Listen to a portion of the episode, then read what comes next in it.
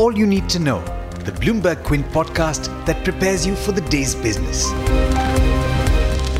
Good morning, and thanks for listening in. This is the daily morning update from Bloomberg Quint, and I'm Alex Matthew. Today is the 26th of May. Even as economies around the world start moving in the direction of restarting, India's number of coronavirus cases saw a sharp spike over the past three days.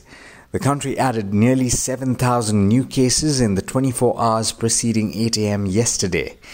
That takes the total to just under 1.39 lakh.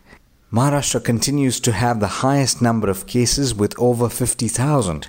And globally, over 54 lakh people have contracted the disease and 3.4 lakh people have died on account of it. Now, despite the surge in new cases, civilian flight operations have resumed in all but two states. The Union Civil Aviation Minister Hardeep Singh Puri clarified late on Sunday evening that except Andhra Pradesh and West Bengal, airlines will operate limited flights to all other airports. Only 25 departures and 25 arrivals daily have been allowed from Mumbai, according to State Minister Nawab Malik. The state plans to gradually scale up operations at the Mumbai airport, which, as you probably know, is one of the busiest in the country. All other airports in the state can operate up to one third of the approved summer schedule. If you're keen to find out the status of another state, do look up the story on the website bloombergquint.com.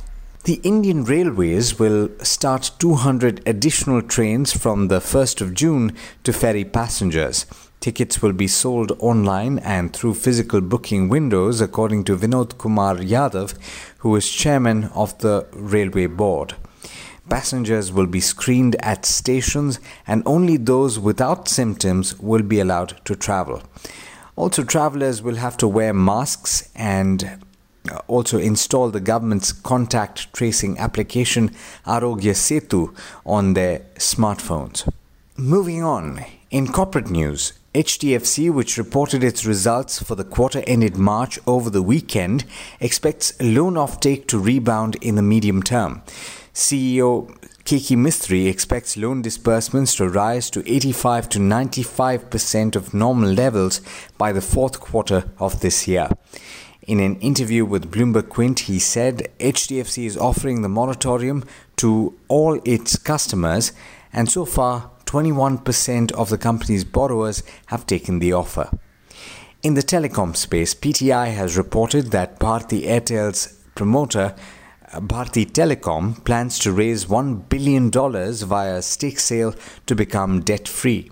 The promoter firm plans to dilute 2.75% stake at a floor price of 558 rupees per share through a secondary placement of equity. The report, which quoted unnamed sources, said that the deal was likely to have been closed yesterday evening. In international news, protests on the streets of central Hong Kong roared back on Sunday as police clashed with protesters over a proposed national security law. China's National People's Congress will bypass Hong Kong's legislature to impose sweeping anti sedition laws that could drastically undermine civil liberties in the semi autonomous city. Meanwhile, China condemned the US adding 33 Chinese entities to a trade blacklist, a move that risks potential retaliation from Beijing as tensions between the world's two biggest economies deteriorate further. The US Department of Commerce on Saturday expanded its so called entities list, which restricts access to American technology and other items to include 24 Chinese companies and universities that it said had ties to the military and another nine entities it accused of human rights violations in Xinjiang. China's Foreign Ministry Wang Yi has said that the US should give up its wishful thinking of changing China warning that some in America were pushing relations into a new Cold War. In international markets, oil rose as the head of the International Energy Agency forecast that demand for oil will recover more than expected. As of this morning, Brent crude was trading at $35.76 to the barrel. US equities ended Monday's session mostly flat, but the early rises in the Asia Pacific region have started the day strong. And with that, it's over to Agam Vakil for the trade setup for the day in India. Morning, Agam. How are we looking at the start of our trading week? Good morning, Alex, and good morning, listeners. We're back after a long weekend, and there is much to catch up on. Asia has opened higher, and the SGX Nifty futures is trending with marginal gains. Once again, we start with important earnings, and right at the top, we have HDFC Limited, where we did see 12% growth in its net interest income, but there was also a drop in profit coming in at around 2232 crores against 2860 crores and this was largely on account of higher provisioning taken by the NBFC.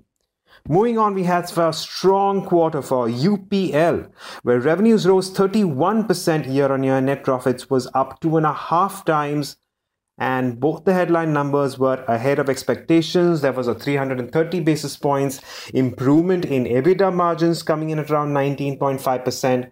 However, and this was after taking in an exceptional loss of 171 crores in the current quarter related to the integration of Arysta. We have a disappointing quarter for JSW Steel where revenues declined 20% and net profit was down nearly 85% and margins also contracted substantially. There was an exceptional loss of 805 crores during the quarter taken on account of impairment provisions. Now, in the retail sector, DMart operator Avenue Supermarts did see a steady quarter with revenues growing 23% year on year and net profit jumping 20 or rather 41%.